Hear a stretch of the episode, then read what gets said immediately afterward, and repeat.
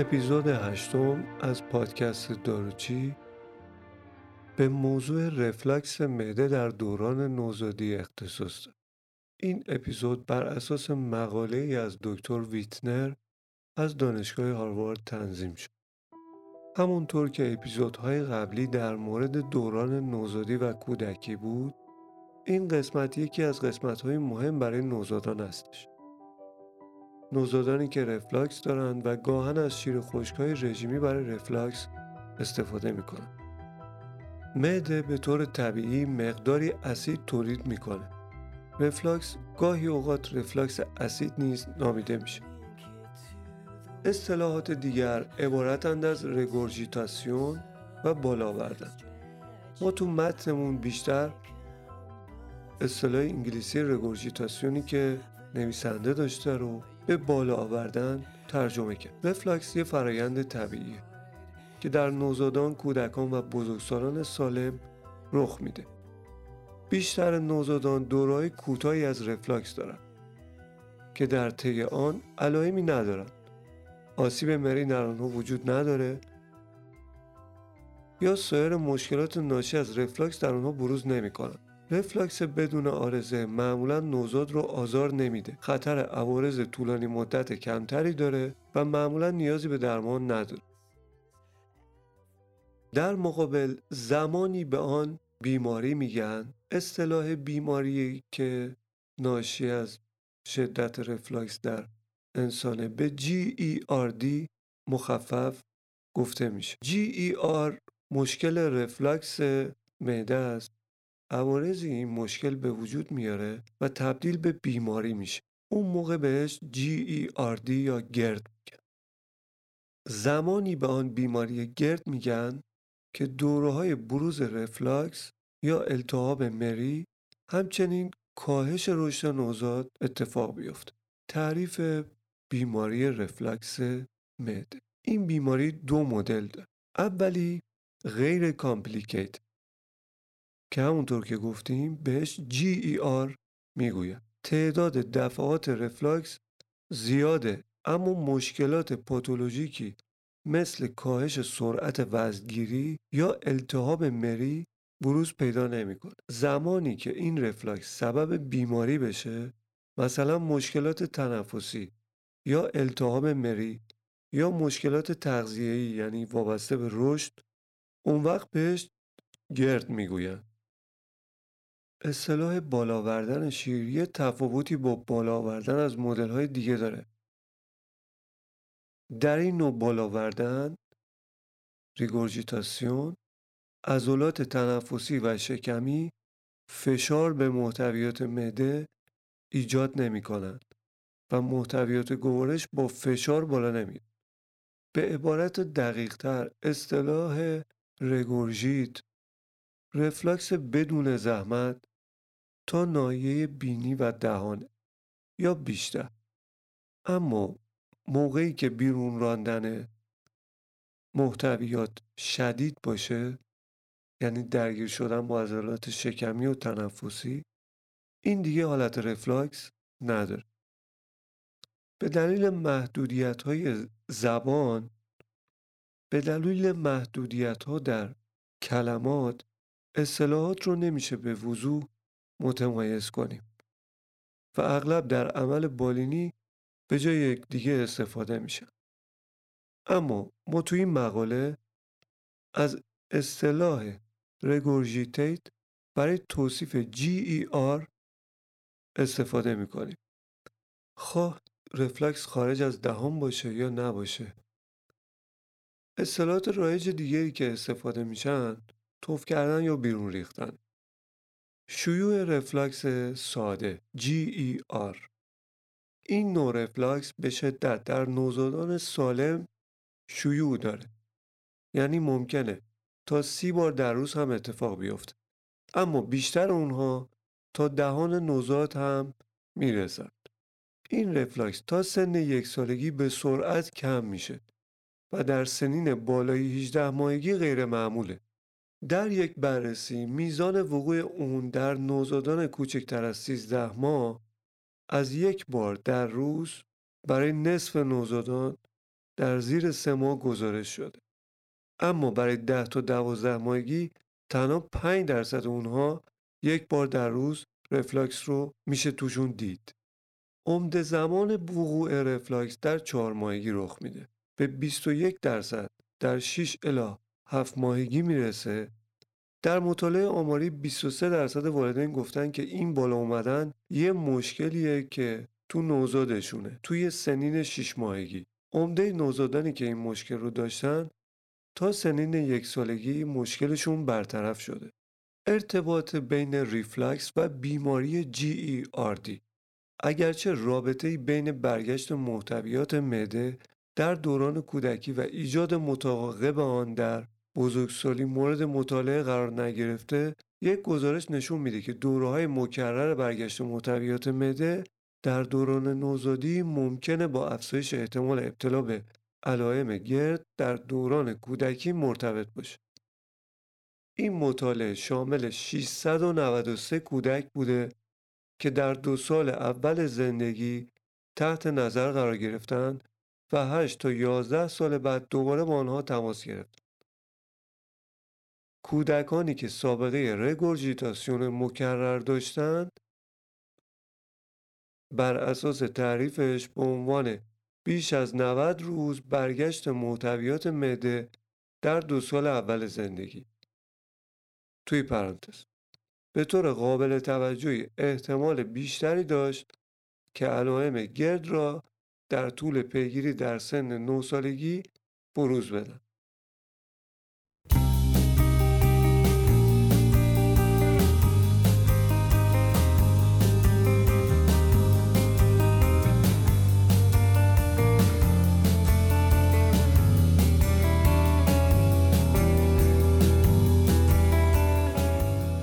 GERD گاهی اوقات منجر به تنگی مری یا Barrett esophagus میشه.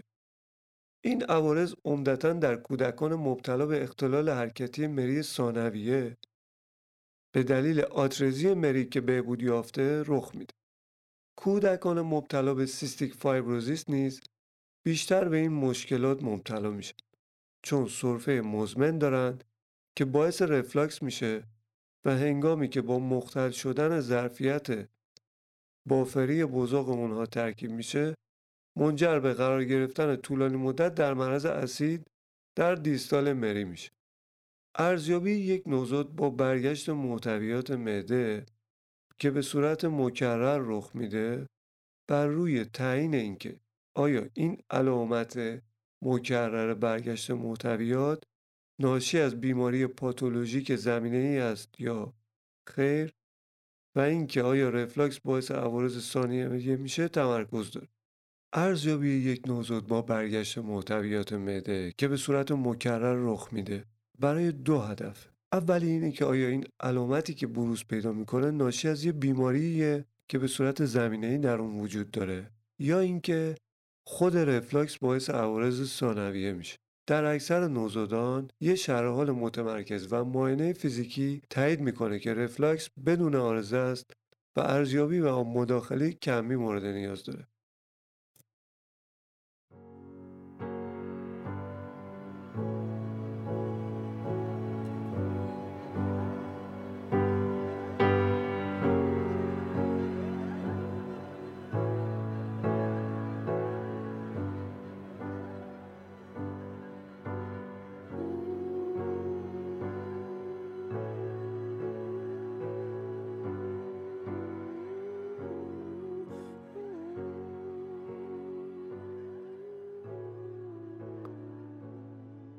اولین گام در ارزیابی اینه که مشخص بشه آیا نوزاد علائم هشدار دهنده داره که نشون بدن این اختلال زمینه ای غیر از بیماری رفلاکس معده است.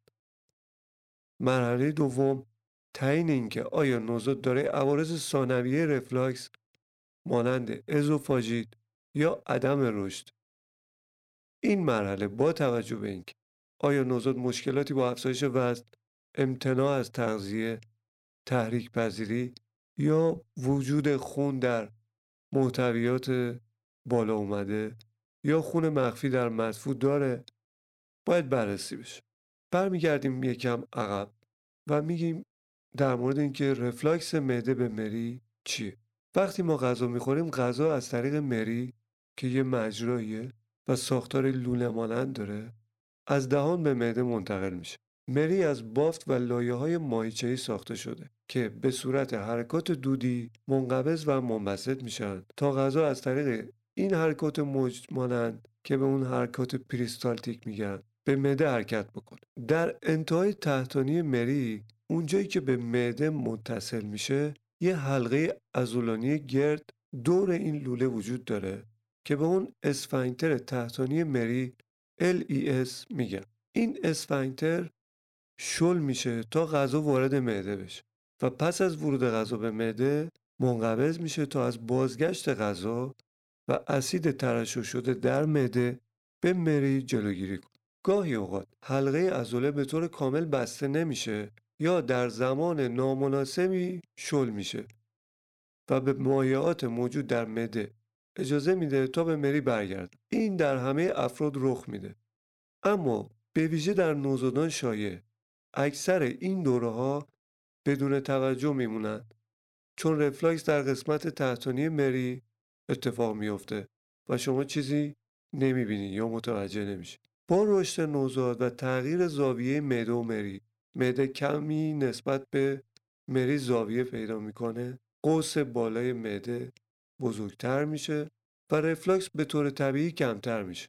بالا آوردن در بیش از نیمی از نوزادان در سن ده ماهگی 80 درصد در 18 ماهگی و 98 درصد در دو سالگی ناپدید میشه.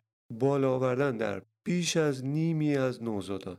در سن ده ماهگی 80 درصد کاهش پیدا می‌کنه. در 18 ماهگی 98 درصد و در دو سالگی تقریبا ناپدید میشه. نوزادانی که به طور مکرر بیش از سه ماه 90 روز بالا میارن احتمال بیشتری داره که در اواخر دوران کودکی علائم گوارشی داشته باشه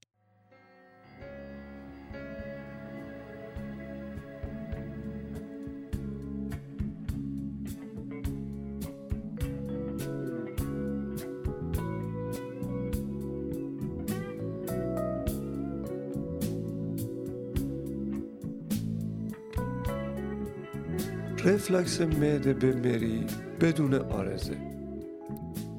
ریفلکس معده مری در نوزادان در چند ماه اول زندگی شایع. به طوری که تقریبا 50 درصد نوزادان بین تولد تا سه ماهگی حداقل یک بار در روز بالا میارن. نوزادانی که مکررن بالا میارن اما خوب تغذیه می‌کنن. به طور معمول بعضشون افزایش پیدا می‌کنه و به طور غیر عادی ترک پذیر نیستن. معمولا رفلکس بدون آرزه برای اینها در نظر گرفته میشه. این نوزادان گاهی اوقات به عنوان بالاورنده های شاد شناخته میشن. در این گروه از نوزادان در این گروه از نوزادان ریگورژیتاسیون یک پیامد طبیعی آناتومی نوزاد. چون مری کوتاه معده کوچک اجازه میده تا مایع برایتی از معده خارج بشه آروغ زدن مکرر در حین تغذیه و محدود کردن فعالیت بعد از تغذیه ممکنه دفعات و میزان بالا آوردن رو کاهش بده. معمولا برای کودکانی که رفلکس بدون آرزه دارن آزمایش خاصی لازم نیست. اگه علائم بدتر شد برای اولین بار بعد از شش ماهگی ظاهر شد یا در سن 18 تا 24 ماهگی کودک بهبود پیدا نکرد کودک باید ارزیابی بشه. ممکنه مشاوره با متخصص گوارش کودکان توصیه بشه. حالا به یه سری از نکات کلیدی در مورد رفلکس زمینی در نوزادان اشاره می‌کنم. اگه کیفیت زندگی خانواده تحت تاثیر ریگورژیتاسیون نوزاد قرار بگیره یا اگه نوزاد در حالت خوابیده به پشت به دلیل نارسایی بینی دچار گرفتگی بینی یا مشکل در خواب بشه اقدامات محافظ کارانی برای بهبود علائم ممکنه کمک کننده باشه. این اقدامات شامل تستی با استفاده از غذای غلیظ خوراک غلیظه قرار گرفتن در وضعیت عمودی بعد از مصرف غذا یا یه آزمایش دو هفته‌ای و محدود از یه رژیم غذایی ضد حساسیت چون عدم تحمل شیر گاو همونی که بهش آلرژی غذایی هم میگن یا آلرژی به شیر گاو یا سایر پروتئین های غذایی مثلا آلرژی به پروتئین سویا ممکنه علائم مشابهی داشته باشه. پس یه دوره دو هفته ای آزمایشی محدود کردن رژیم غذایی ضد حساسیت. حتی در نوزادانی که دچار ریگورژیتاسیون مکرر میشن به دلیل افزایش خطر ابتلا به سندروم مرگ ناگهانی نوزاد موقعیت رو به شکم برای خوابوندن نوزاد اصلا توصیه نمیشه. قسمت بعدی بیماری ریفلکس معده GERD هنگامی که اسید موجود در ریفلکس باعث ایجاد مشکلی مانند آسم عدم رشد یا تحریک پذیری و آسیب مری بشه رفلاکس به بیماری رفلاکس معده به مری تبدیل میشه. این فقط در درصد کمی از نوزادانی که مکرراً ریگورژیتاسیون دارن اتفاق میافته. مقدار رفلاکس مورد نیاز برای ایجاد آسیب متفاوته به طور کلی. آسیب به مریض زمانی که به طور مکرر رفلکس اسید معده اتفاق میفته مقدار زیادی رفلکس وجود داره یا مری قادر به پاک کردن سریع اسید نیست بیشتر اتفاق میفته درمان های گرد برای جلوگیری از بروز یک یا چند مورد از این عوارض طراحی شد. برخی از علائم یا علائمی که ممکنه نشان دهنده جرد باشند عبارتند از امتناع از غذا خوردن گریه مکرر یا قوس دادن به گردن و کمر. به عنوان حالتی از درد خفگی آوردن بالا آوردن به صورت پرتابی بالا آوردن خون سرفه های مکرر افزایش وزن. این رفتارها طبیعی نیستند و آزمایشات بیشتر برای تعیین اینکه آیا گرد یا شرایط دیگری که علت اونه توصیه میشه. اغلب دشواره که بفهمیم نوزاد درد داره یا نه. به طور کلی نوزادی که به دلایل عادی گریه می‌کنه می‌تونه با آرامش حواس پرتی یا توجه به نیازهای اون گرسنگی خواب یا تعویز پوشک تسکین پیدا کنه. والدینی که نگران گریه نوزاد خود هستند باید با یه ارائه دهنده مراقبت های بهداشتی مشورت کنند تا در مورد نگرانی های خود و استراتژی های مدیریت احتمالی اون صحبت کنند اینجای پرانتز بگم که ما در مورد بیقراری در نوزادان در یکی از اپیزودهای آیندهمون در مورد نفخ نوزادی میگیم و این در اون مسئله نفخ نوزادی بهش می‌پردازیم. عوارض رفلاکس و علائم اون یکیش تحریک پذیریه یه سری علائم هستن که مقایسه اونها رو و بررسی اونها رو با رفلاکس می‌پردازیم بسیاری از والدین نگرانن که رفلاکس دلیل تحریک پذیری یا مشکل خوابیدن کودکشون باشه با این حال مطالعات بالینی نشون داده که ریفلاکس معمولا باعث درد نمیشه و کاهش اسید معده باعث بهبود تحریک پذیری نمیشه. تحریک پذیری و مشکل در خوابیدن مشکلاتی هستند که می‌تونن با شرایط مختلفی ارتباط داشته باشن. عوامل مختلفی رو اونها تاثیر بذاره.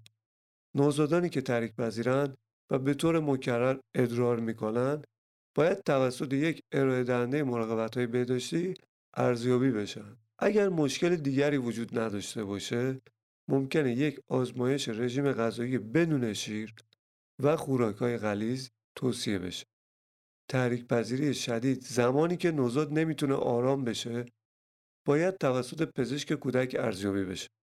اگه مشکل ادامه داشت باید علل عصبی تحریک پذیری رو در نظر گرفت. موضوع دیگه رفلاکس و امتناع از تغذیه. امتناع از تغذیه گاهن به دلیل جرد ایجاد نمیشه. انواع دیگر اختلالات از جمله ازوفاژیت اوزینوفیلیک که در نوزادان نیز نادره می‌تونه باعث امتناع از تغذیه بشه.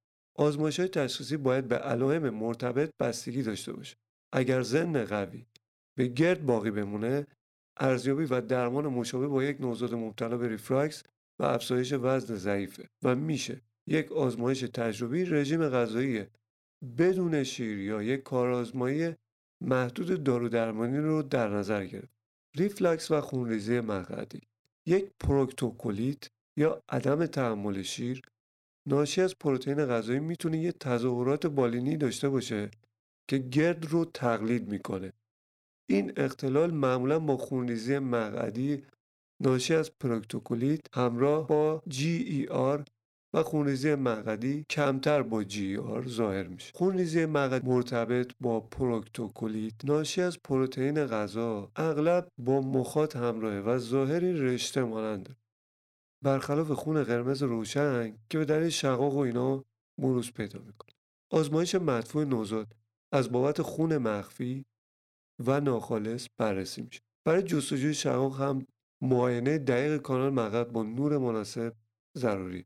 پروکتوکولیت ناشی از پروتئین غذایی در نوزادان مبتلا به اگزما یا سابقه خانوادگی قوی بیماری آتوپیک تا حدودی بیشتره. برای اکثر نوزادان مبتلا به GER یک آزمایش تجربی رژیم غذایی بدون شیر و سویا صرف نظر اینکه آیا خونریزی مقعدی وجود داره یا خیر گام مناسبی. علائمی که به ندرت توسط بیماری رفلاکس مری در نوزاد رخ میده. آپنه یا سایر رویدادهای حاد. یک رویداد غیر قابل توضیح در یک نوزاد توصیفی از یک دوره ناگهانی کوتاه و اکنون برطرف شده است که شامل تغییر در تنفس ظاهر یا رفتار. ارتباط با GER اغلب در مورد چنین نوزادی در نظر گرفته میشه. اما به ندرت چنین اتفاقی با قطعیت رخ میده. ارتباط بین ریفلکس و آپنه یا برادیکارتی به طور قانع کننده اثبات نشده. حتی زمانی که به نظر می‌رسه یک قسمت از رفلاکس بلافاصله قبل از این اتفاق علت مستقیم رویداد تنفسی به احتمال زیاد اسپاسم هنجره است. اگرچه ریفلاکس ممکنه باعث ایجاد اسپاسم هنجره شده باشه اما این بدان معنا نیست که درمان رفلاکس از بروز دوره های مشابه در آینده جلوگیری می‌کنه. خس‌خس مداوم اگرچه رفلاکس ممکنه با اختلالات تنفسی در نوزادان از جمله سرفه مزمن، ذات‌الریه مکرر و بیماری واکنشی راه هوایی همراه باشه. وجود چنین علائمی باید باعث ارزیابی عللی غیر از رفلاکس مری بشه. ارتباط بین خسخس سینه و گرد در بزرگسالان و در برخی از گروه های کودکان نشان داده شده. اما شواهد کمی برای این ارتباط در نوزادان وجود داره. جز چند مطالعه غیر تصادفی قبل از در نظر گرفتن آزمایشی برای درمان تجربه رفلاکس باید به دقت از نظر سایر علل علائم تنفسی از جمله واکنش به پروتئین رژیم غذایی یعنی حساسیت به شیر گاوی و پروتئین سویا ناهنجاری های مادرزادی راه هوایی هایپوگاماگلوبولینمی و cystic fibrosis بررسی بشه. موضوع بعدی تشخیص رفلکس اگه کودک مشکوک به بیماری رفلکس معده به مری باشه اولین قدم در ارزیابی شرح حال کامل پزشکی و معاینه فیزیکیه.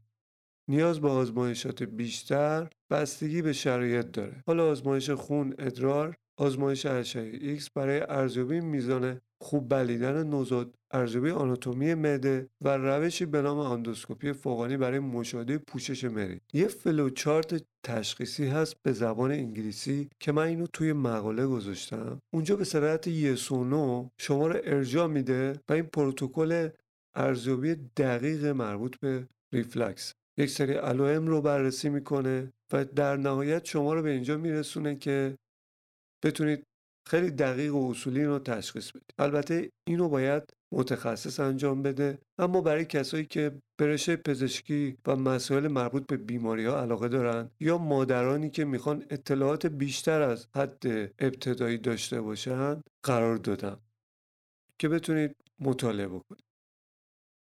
درمان رفلاکس موضوع بعدی. نوزادان مبتلا به رفلاکس بدون آرزه نیازی به درمان نداره قبل از توضیح بیشتر باید بگم که درمان شما نباید خود درمانی بکنید مسائلی که اینجا میگم جهت آموزش و افزایش اطلاعات عمومی شما.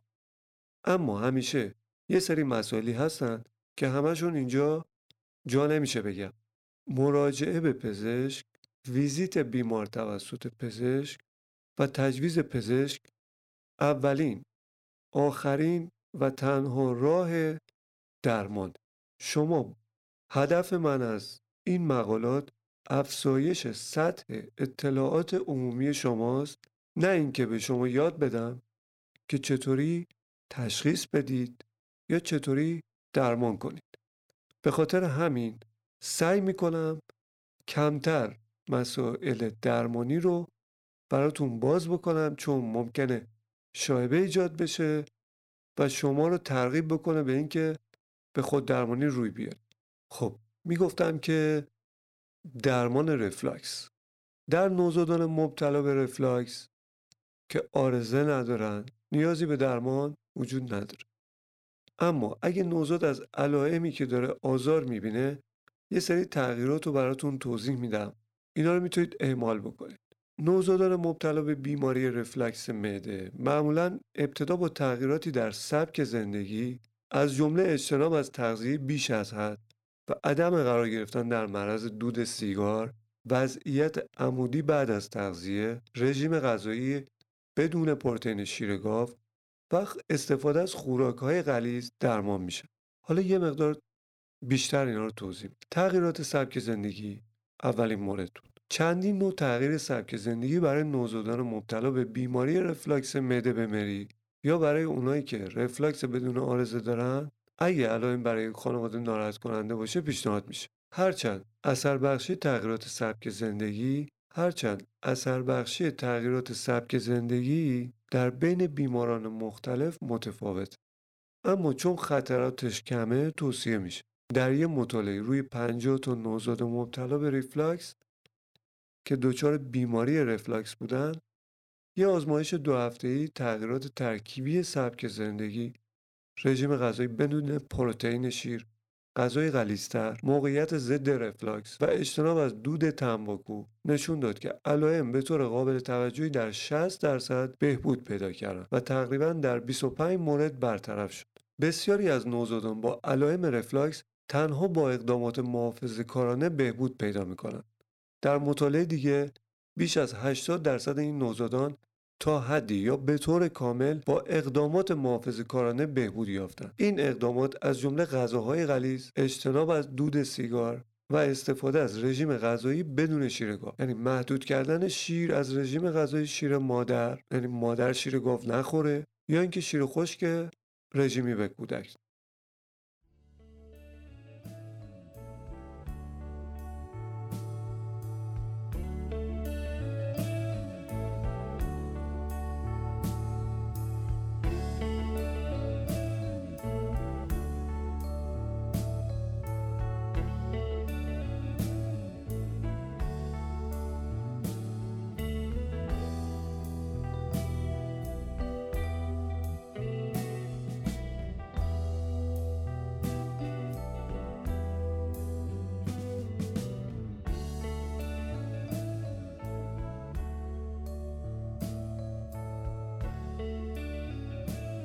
جلوگیری از در معرض دود سیگار قرار گرفتن. پزشکان به همه خانواده ها توصیه می کنند که از قرار گرفتن نوزاد در معرض دود تنباکو خودداری کنند. میزانی که دود تنباکو باعث افزایش رفلکس در نوزادان میشه به خوبی ثابت نشده. اما کاملا ثابت شده که نیکوتین فشار اسفنکتر تحتانی مری رو کاهش میده. صرف نظر از رفلاکس با اجتناب از قرار گرفتن در معرض دود تنباکو فواید بسیاری برای سلامت نوزاد وجود داره. اقدامات مهم برای جلوگیری از قرار گرفتن در معرض دود شامل ممنوعیت سیگار کشیدن در خانه و ماشین. در صورت امکان ترک سیگار توسط والدین. موضوع دیگه اندازه تغذیه است. از اونجایی که وقوع رفلاکس ساده با پر شدن معده ایجاد میشه میزان غذای کمتر اغلب دفعات یا مقدار رفلاکس رو کاهش میده. پزشکان توصیههایی رو برای اطمینان از عدم تغذیه بیش از حد نوزاد ارائه میدن. به طور کلی این بیشتر مربوط به نوزادانیه که با شیشه شیر تغذیه میشن. برای نوزادان با افزایش وزن کمتر از حد مطلوب ممکنه تغذیه های کوچکتر اما مکرر یا تمرکز شیر خشک مفید باشه. موضوع دیگه رژیم غذایی بدون شیر گاوه. مطالعات گزارش میدن که 15 تا 40 درصد نوزادان مبتلا به رفلاکس مری دچار عدم تحمل پروتئین شیر گاو یا گسترو انتروپاتی ناشی از پروتئین غذایی هستند. اکثر نوزادان بر اساس علائم و نحوه واکنش اونها به تغییرات رژیم غذایی یا این بیماری تشخیص داده میشن. آزمایش آزمایشگاهی معمولا ضروری نیستش. در بررسی حذف رژیم غذایی حاوی شیر گاو یک آزمایش تجربی انجام میشه. تمام شیر گاو از رژیم غذایی برای نوزادان مبتلا به رفلاکس معده مشکل ساز و بویژه برای کسانی که خون ناخالص یا مخفی در مدفوع دارند اگزما یا سابقه خانوادگی قوی آتوپی دارند پیشنهاد میشه. این موضوع به این دلیله که عدم تحمل پروتئین غذایی معمولا به شیر گاو می‌تونه باشه. یک تظاهر بالینیه که گرد رو تقلید می‌کنه. به عنوان مثال برخی از مطالعات گزارش میدن که تا چهل درصد از نوزادان مبتلا به GER که دچار مشکل میشن عدم تحمل پروتئین غذایی نیز دارند اکثر این نوزادان به پروتئین شیر گاو به تنهایی اساسند اما تعداد قابل توجهی نیز به پروتئین سویا حساسیت دارند از اونجایی که GERD یا گرد معمولا یک تشخیص بالینیه شروع یک آزمایش دو هفته رژیم غذایی بدون شیری و سویا مناسبه به خصوص اگر این وضعیت با افزایش وزن ضعیف، تحریک پذیری نوزاد یا امتناع از تغذیه پیچیده شده باشه. نوزادانی که با شیر مادر تغذیه میشن با حذف دقیق تمام پروتئین های شیر گاو و گوشت گاو از رژیم غذایی مادر قابل درمان هستند. منابع اصلی پروتئین سویا نیز ممکنه نیاز به حذف داشته باشه. پاسخ به این تغییر اغلب دیرتر از نوزادانیه که شیر خوش تغذیه می‌کنن یعنی حذف شیر گاو گوشت گاو از رژیم غذایی مادر برای بررسی ارزیابی و نتیجه نیاز به زمان بیشتری داره تا نوزادانی که شیر خشکشون از مدلیه که پروتئیناشون حساسیت زا نیستن دلیل این امر اینه که مدتی طول می‌کشه تا پروتئین مزاحم از شیر مادر حذف بشه و ممکنه مقادیر کمی شیر یا پروتئین گوشت گاو در غذا یافت بشه در شیر. این رژیم ها سختند و رعایت رژیم غذایی ممکنه به مرور زمان مشکل ساز بشه. اگر هر دو والد متعهد به رژ اگر هر دو والد متعهد به رعایت رژیم غذایی یکسان برای راحتی و حمایت باشند ممکنه برخی از خانواده ها سازگاری بهتری داشته باشه این منبع پیشنهاد می‌کنه که نوزادانی که با شیر خوش تغذیه می‌کنند یه شیر خشک هیدرولیز شده یعنی هایپو آلرژیک HA برای استفاده نوزاد استفاده بشه. از اونجایی که حساسیت به پروتئین شیر گاو ممکنه همزمان حساسیت به سویا هم در این نوزادان وجود داشته باشه. جایگزینی شیر خشکای مبتنی بر سویا توصیه نمیشه. به طور مشابه فرمولای حاوی شیر گاو بدون لاکتوز هم احتمالا مفید نیستن. بعضی از نوزادان ممکنه به پروتئین ذرت که در بسیاری از شیر خشک‌ها یافت میشه واکنش نشون بدن. اگر زن قوی به عدم تحمل پروتئین غذایی به دلیل وجود مدفوع خونی یا علائم آتوپیک وجود داره و نوزاد به شیر خشک هیدرولیز شده پاسخ نمیده آزمایش یک فرمول مبتنی بر اسید آمینه الیمنتال یا حذف سایر رژیم‌های غذایی ممکنه لازم باشه. نوزادانی که به تغییر رژیم غذایی پاسخ میدن معمولا تا یک سالگی در رژیم غذایی بدون شیر گاو نگهداری میشن در این زمان بسیاری از نوزادان اگرچه نه همه نسبت به پروتئین تحمل می‌کنند. نوزادانی که در ابتدا به محدودیت های غذایی پاسخ نمیدن ممکنه به آزمایشی از سایر تغییرات سبک زندگی که در ادامه میگیم پاسخ بدن. اکثر نوزادان مبتلا به عدم تحمل شیر گاو فقط به پروتئین شیر گاو حساس اگرچه برخی از اونها به پروتئین سویا نیز حساس. در نوزادانی که با شیر مادر تغذیه میشن مادران باید تمام محصولات سویا را از رژیم غذایی خود حذف بکنند در موارد نادر ممکنه مادر نیاز به حذف پروتئین های دیگر هم داشته باشه. اگرچه این کار فقط با توصیه یک ارائه دهنده مراقبت های بهداشتی انجام میشه. در نوزادی که شیر مادر استفاده می‌کنه و مادر رژیم رو اعمال کرده اگر علائم رفلاکس نوزاد پس از یک آزمایش دو الی سه هفته بهبود پیدا بکنه مادر باید رژیم غذایی محدود رو ادامه بده. اگر علائم بهبود پیدا نکرد مادر ممکنه رژیم غذایی عادی خود رو از سر بگیره یا در مورد امکان محدود کردن سایر غذاها با ارائه دهنده مراقبت های بهداشتی خود صحبت کن. ادامه رژیم غذایی محدود تا یک سالگی کودک منطقیه. در اون سن بیشتر کودکان می‌تونن شیر گاو رو بدون مشکل تحمل کنن. یه نوزادی که با شیر خوش تغذیه میشه می‌تونه شیر خشکی بهش بدید که حاوی پروتئین گاو یا سویا نباشه. این معمولا برای یک تا دو هفته ادامه میاد. تا مشخص بشه که آیا رفلاکس نوزاد بهبود پیدا می‌کنه یا خیر. برخی از نوزادان ممکنه به پروتئین ذرت که در بسیاری از شیر خشک موجوده واکنش نشون بده. آزمون یک فرمول بدون ذرت به عنوان مثال نسخه آماده خوراک Similac Alimentum ممکنه مفید باشه. اگر علائم بهبود نیافت فرمول اولیه ممکنه مجددا شروع بشه. یه جدولی از برندهایی که در ایالات متحده برای درمان رفلاکس نوزاد اشاره شده در مقاله در وبلاگ داروچی هستش. منظور از فرمولای هیدرولیز شده. میشه اشاره به این داشت که پروتئین به ذرات کوچکتری تقسیم شده.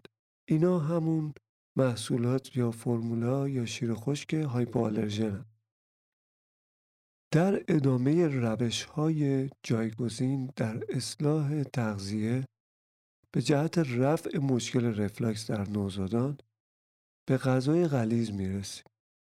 شیر خشک غلیز یا شیر دوشیده شده مادر ممکنه به کاهش دفعات رفلاکس اسید کمک کنه و یک رویکرد معقول برای کاهش علائم در نوزاد سالمیه که به طور طبیعی وزن اضافه می‌کنه. برای نوزادان زیر سه ماه یا اونهایی که آلرژی دارند قبل از غلیز کردن غذا یا تغییر شیر خشک با پزشک مشورت کنید. با این حال خوراک های غلیز معمولا به عنوان تنها درمان برای نوزادانی که مری اونها در نتیجه ریفلکس اسید ملتهب شده توصیه نمیشه. در ایالات متحده غلات نوزاد معمولا به عنوان عامل غلیظ کننده استفاده میشه. در کشورهای دیگر ممکنه نشاسته برنج، آرد خرنوب استفاده بشه. جوی دو سر انتخاب خوبی برای اکثر نوزادانه. حتما مواد تشکیل دهنده غلات نوزاد رو بررسی کنید. زیرا برخی از مارک ها حاوی پروتئین سویا که ممکنه نوزاد به اونها عدم تحمل داشته باشه. برای غلیظ شدن خوراک یک اونس سی میلی لیتر از شیر خشک یا شیر دوشیده شده مادر معمولا با حداکثر یک قاشق غذاخوری غلات نوزاد ترکیب میشه. ممکنه لازم باشه نوک بطری یعنی سرشیشه با برش ارزی بزرگتر بشه تا مایع غلیظ شده عبور بکنه. وقتی سوراخ نوک سرشیشه بزرگتره احتیاط کنید. اندازه اون خیلی مهمه و اگه شیر خوش خیلی سریع بیرون بیاد ممکنه کودک خفه کنه. سرشیش هایی که جریان خروجی اصلاح شده بیرون میدن هم موجوده. برای نوزادانی که با شیر خوش تغذیه میشن شیر های پیش آمیخته آنتی رفلاکس نیز موجوده. در بازار ایران برند ببلاک، بیومیل و کندامیل سه برندی که ای آر یا آنتی رفلاکس رو دارن. مادرانی که شیر میدن تشویق میشن که به این کار شیردهیشون ادامه بدن و به هیچ وجه برای غلیظ کردن تغذیه نوزاد نباید شیر مادر رو به شیر خوش تبدیل کرد. شیردهی به خودی خود ممکنه خطر رفلکس در نوزادان رو کاهش بده. موضوع دیگر در ادامه اصلاح الگوی تغذیه وضعیت قرارگیری اگه بشه نوزاد رو به مدت 20 تا 30 دقیقه بعد از تغذیه در حالت ایستاده و آرام نگه داشت یعنی روی شانه یک بزرگسال حمل بشه و در صندلی نوزاد قرار نگیره ممکنه دورهای کمتری از رفلاکس اسید داشته باشه. والدین باید از تغذیه بیش از حد خودداری کنند و به نوزاد اجازه بدن به محض اینکه به نظر می‌رسه علاقه خود را از دست داده شیر خوردن رو متوقف کنند. مانند بقیه شیرخواران نوزادانی که رفلکس اسید معده دارن باید به پشت بخوابند. بالا بردن سر گهواره یا خواباندن کودک در صندلی ماشین هیچ فایده ای نداره. نوزادان رو هرگز نباید روی شکم یا پهلو قرار بدیم تا بخوابن. چون این امر خطر ابتلا به سندروم مرگ ناگهانی نوزاد رو افزایش میده. موضوع دیگه داروهای آنتی رفلکس یا داروها برای درمان رفلکس من دکتر میر محمدی به عنوان یه داروساز در وبلاگ داروچی و در پادکست داروچی عمدتا سراغ بحث درمان دارویی نمیرم. چون درمان دارویی یک درمان کلی نیستش. برخلاف فرهنگ ما ایرانی ها که تمایلمون به مصرف دارو خیلی زیاده در تمام دنیا بررسی دقیق معاینه فیزیکی آزمایشات بالینی و فاکتورهای مختلف زیادی هستند که پزشک برای تصمیم گرفتن تجویز یک دارو ازش استفاده می‌کنه.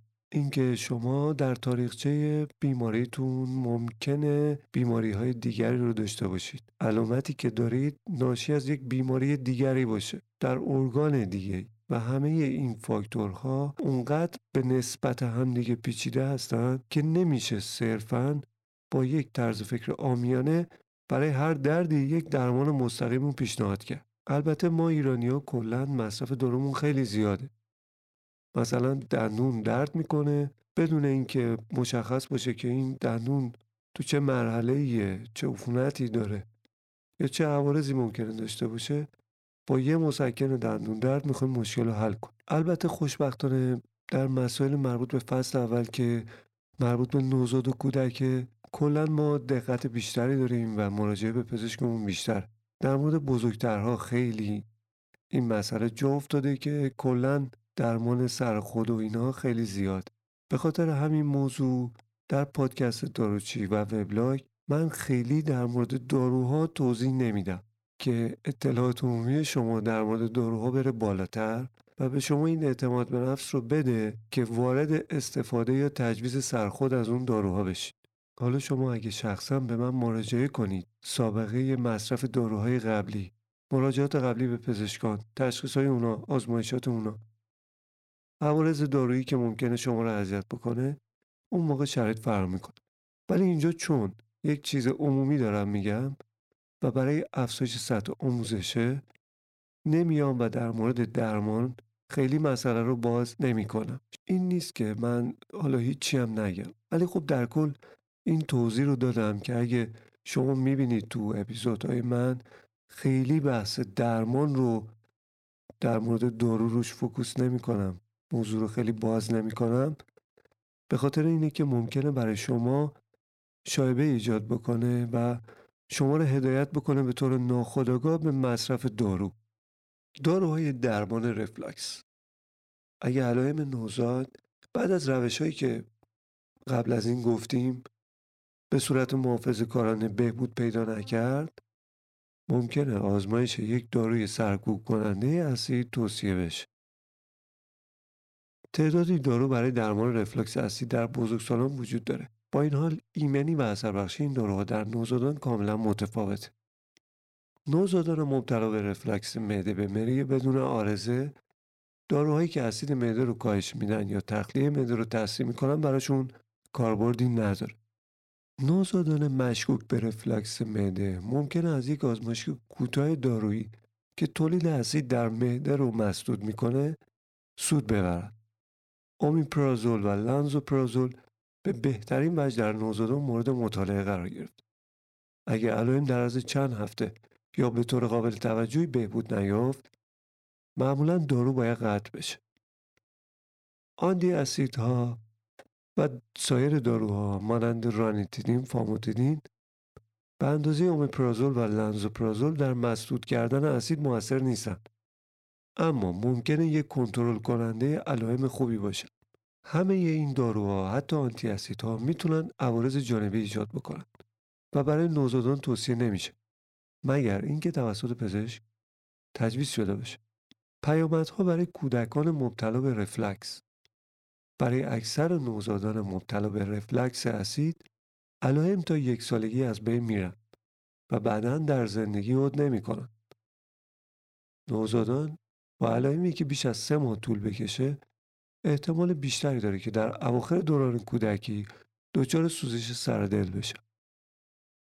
اما ارتباط این علائم مشخص نیست. این امکان وجود داره در کودکانی که برای جبران از دست دادن کالری ناشی از مشکل دریافت تغذیه میزان تغذیه و تعداد اون را افزایش دادن بعد از قطع مشکلشون و بازگشت به حالت عادی به مصرف همون کالری افزایش یافته ادامه بده. این الگوی غذایی اکتسابی می‌تونه منجر به افزایش وزن و در برخی موارد چاقی بشه. افزایش وزن در نوزادان مبتلا به رفلاکس اسید باید به دقت کنترل بشه. حالا به علائم جدی در رفلاکس اشاره می‌کنیم. علائمی که ممکنه مربوط به رفلاکس نباشه. و نیاز به بررسی جدی داره.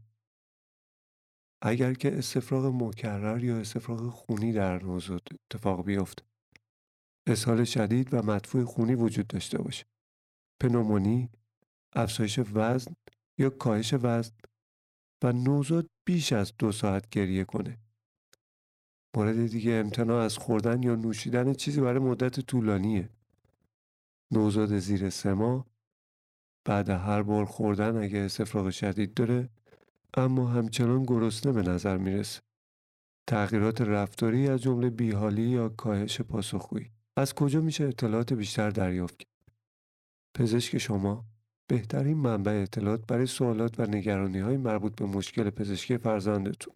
شما به اپیزود هشتم از پادکست داروچی پس اول گوش کردید. این پادکست متعلق به سایت داروخانه آنلاین داروچی دات کامه.